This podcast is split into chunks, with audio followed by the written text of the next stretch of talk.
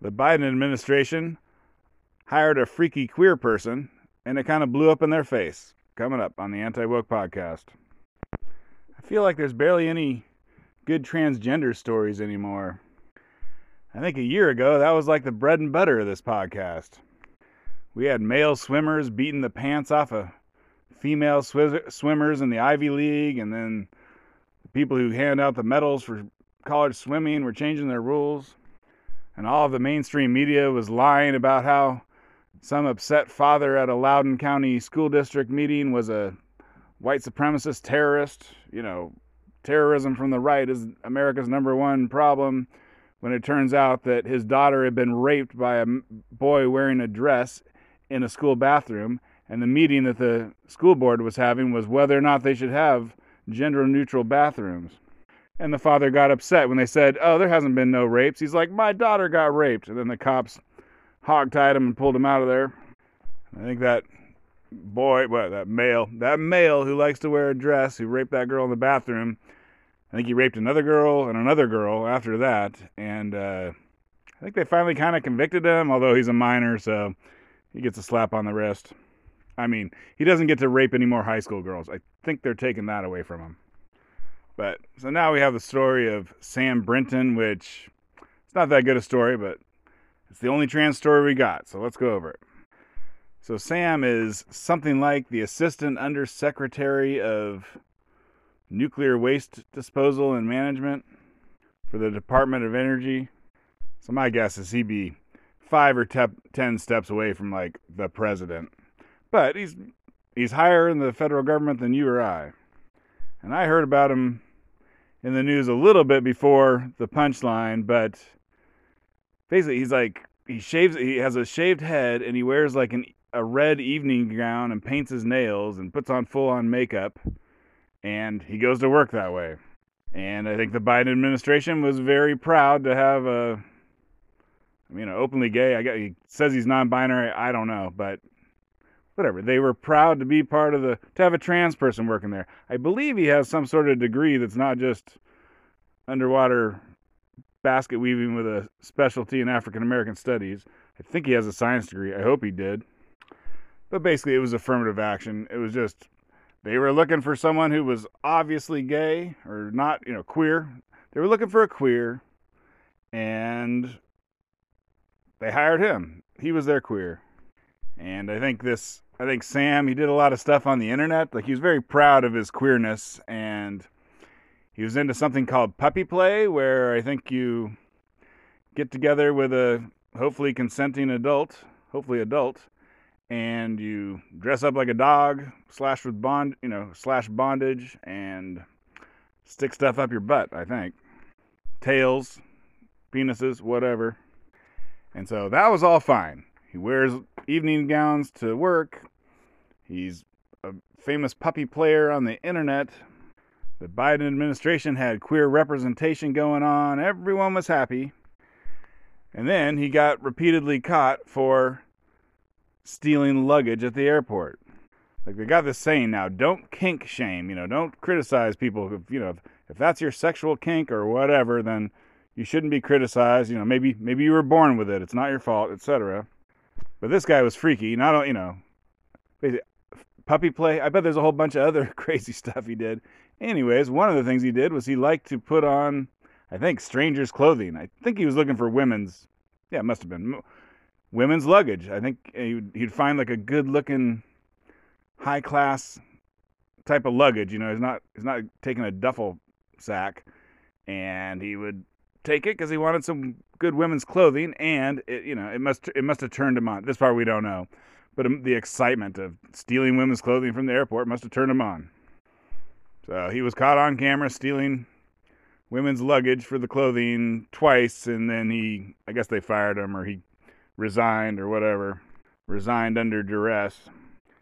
So that's the story, but I want to try and, you know, let's build this up into a commentary on, I don't know, queer people in America. So there's this thing that pro, you know, what, uh, letting kids, what's that called? what are you called when you want to let kids change their gender, possibly with drugs and surgery? I guess what to say. People who support kids transitioning. Well, what they think is their silver bullet or their, you know, their magic wand to wave around is to say that these kids are going to commit suicide if you don't let them transition. If you don't let this kid cut off their breasts, they're going to commit suicide. So, you know, would you rather have a a live boy or or sorry, a live son or a dead daughter?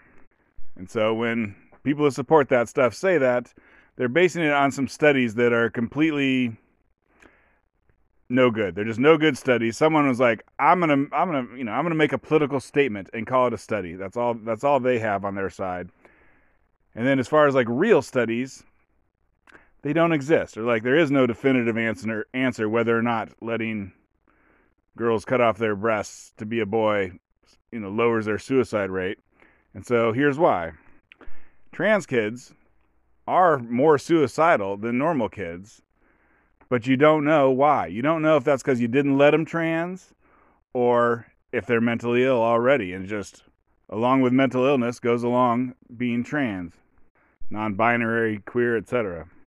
And like I say, the facts have not been proven any direction, but I'm going to tell you what I think it is. And I, I mean, I would bet a lot of money on it. It's just going to be a long time before researchers or have the balls to tell the truth. But the answer is it's just going to turn out that being trans goes along with being mentally ill. It doesn't make you kill yourself. You were kind of you were the kind of kid who was already thinking about suicide because you're crazy, and then your craziness makes you trans too. So supporting them in their trans stuff is supporting a crazy person in their crazy stuff. Not always, but frequently, especially with girls, less often with the boys. There's, you know, half of half of high school girls are now queer in America, or it's like 40 45%, but that was last year. So I'm sure this year over 50% of high school girls identify as not straight and they're not all mentally ill. I mean, at all, right? You know, like half of America is not mentally ill, half of high school girls are not mentally ill. But I think you'll find the ones who want to cut off their own breasts is going to highly correlate with the with the ones who are mentally ill. And then to take it back to the government hiring these queer people, um, you're just going to be likely, you know, if you if you if you hire someone who's into puppy play, or whatever, or other very strange uh, queer things that they put on display for the whole world, uh, you're just going to increase the likelihood that you get a freak, just a, weird, a weird freak who does a bunch, of, bunch of other stuff, and some of that stuff you're not going to like, and some of that stuff will get them fired. So, so I guess that's fun. This is just a nice, fun example for the government and the Biden administration to know you can hire a bunch of freaky queers, but if you do, you are greatly increasing the chance that they're going to turn out to be you know, thieves or what other weird, whatever other weird stuff. So we'll see. We'll see if they can find a bunch more like that to hire or or not, or they're going to back off a little bit and say, hmm, maybe we should vet these people a little better. So I'm listening to the Not Even Mad podcast talking about this. Got some more information. So Sam Brinton was actually hired under the Trump administration, and he has some sort of degree from MIT. I'd be curious to know if he was wearing red evening gowns to work when Trump was president. He, he may have been. I don't know. And on this podcast, they got Dan Savage playing the lefty position. There's usually three people on this pod, kind of left, right, and center. And Dan Savage, he's a famous gay guy who goes on podcasts. I don't, I'm not sure what he got famous for, but he's pretty famous. And what he was saying is that the internet is everything. You know, like every, I guess, young queer person today is going to be on the internet, and so that's where their kinks are going to be, you know, uh, listed on the internet, and that you can't discriminate in hiring based on someone having a bunch of freaky kinks because if you did that, then you're only one step away from, you know, not hiring gay people. And obviously, there was a time when in America, if they knew you were gay, they would not hire you. I don't know. Anyways, he did kind of a he did kind of a, a countdown. He was like 30 years ago, 20 years ago, 10 years ago, you know, someone might not hire you if they knew you were gay. And I don't know, you know, he's you know, people like being the victim. So I don't know, like 10 years ago they wouldn't hire you. I don't know about that, but I'll say, you know, 100 years ago they wouldn't hire you. So somewhere in between 100 years ago and 10 years ago, uh, people went from not hiring gays to hiring gays. And you can decide on that one for yourself. Maybe it depends on the part of the country you live in, etc. But so he did his countdown. He went 30, 20, 10. And it was interesting because he continued his countdown. Like I was like, is he gonna say today? He didn't say today, so he knows that today, if you're gay, that's fine, you get hired.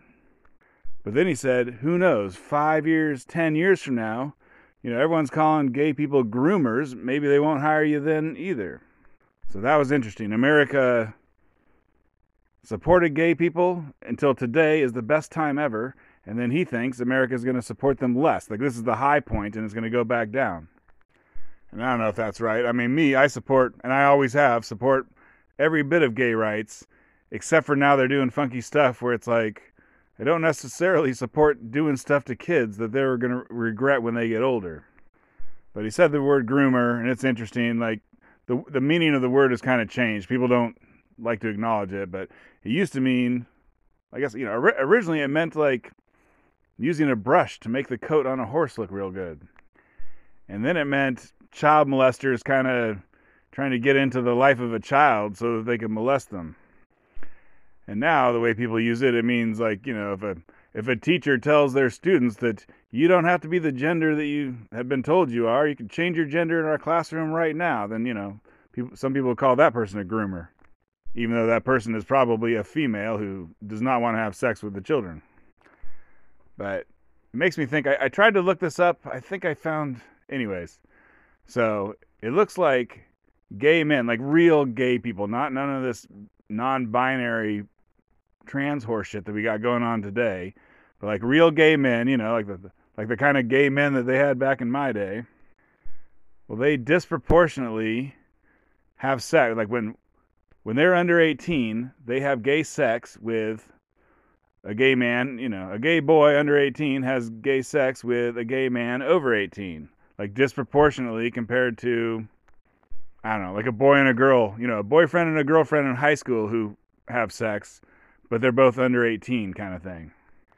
And this is a thing that, you know, if you're if you're a social scientist at Harvard, obviously you do not study this. You do not try and find out exactly how much more you know, under 18, over 18 relationships gay men have compared to other types of people because the answer is you'll find out they have a lot more. And i don't know how much more because no one studies it. They know they know the answer is not good. So however much you think it is if you think if, that, if you think that's too much you're right. That's how much it is. It's too much it's too much it doesn't or at least it doesn't look good if you're saying that a teacher encouraging kids to try out being the other gender is a good thing and don't ever call them a groomer then you don't want to talk about the number of under 18, over 18 relationships amongst gay men. And then I was listening to some gay guy on a podcast talk about it. And so I don't know if this is true. I mean, I guess this guy knows more than me, but he was saying that like back in the day, I don't know about today, you know, now with the internet, maybe it's a bunch of under 18 year olds screwing each other, but back in the day, you kind of when people were in the closet or whatever, maybe you lived in a small town and you'd be like, I'm the only gay boy at this high school. And then the only other gay person you could find would be some older man who's not in your school. And so maybe you'd, that would be your only option. And maybe that's true and maybe that makes it all right or you, you know, or maybe it's terrible or whatever. You, you can decide for yourself, but just wanted to I wanted to make this as long of a trans podcast as I could. And so I thought of something else, and there you go. It's made me think about my uh, feelings towards kids. So if you were to ask me, like, hey, what do you think about kids? I'd be like, well, I certainly don't want to hang out with any of them. If I go to a family get together and there's tons of kids there, you're not going to find me hanging out with the kids. I'm going to be staying away from them as far as possible. But also, you know, I don't think, you know, don't hurt the kids. Don't do anything mean to the kids. Don't do anything bad to the kids. I just don't want to deal with kids it's kind of like how I think about big dogs. If someone's like, hey, you want to hang out with a big slobbery St. Bernard? The answer is no. No, no, no, no, no. But also, you know, I, I support not being mean to that big slobbery St. Bernard doggy. And if you got a little dog that's very well behaved, then, and if it stays 10 feet away from me, then that's actually fine. uh, you know, sometimes sometimes I'll look at them from afar and say, "Oh, you got a nice doggy," or "Oh, you got a nice kid," and then I can move on. And then I feel good about myself. I told someone that the thing that they loved was good, and then we can never speak of it again. Twitter handle at Anti Podcast, and thanks for listening.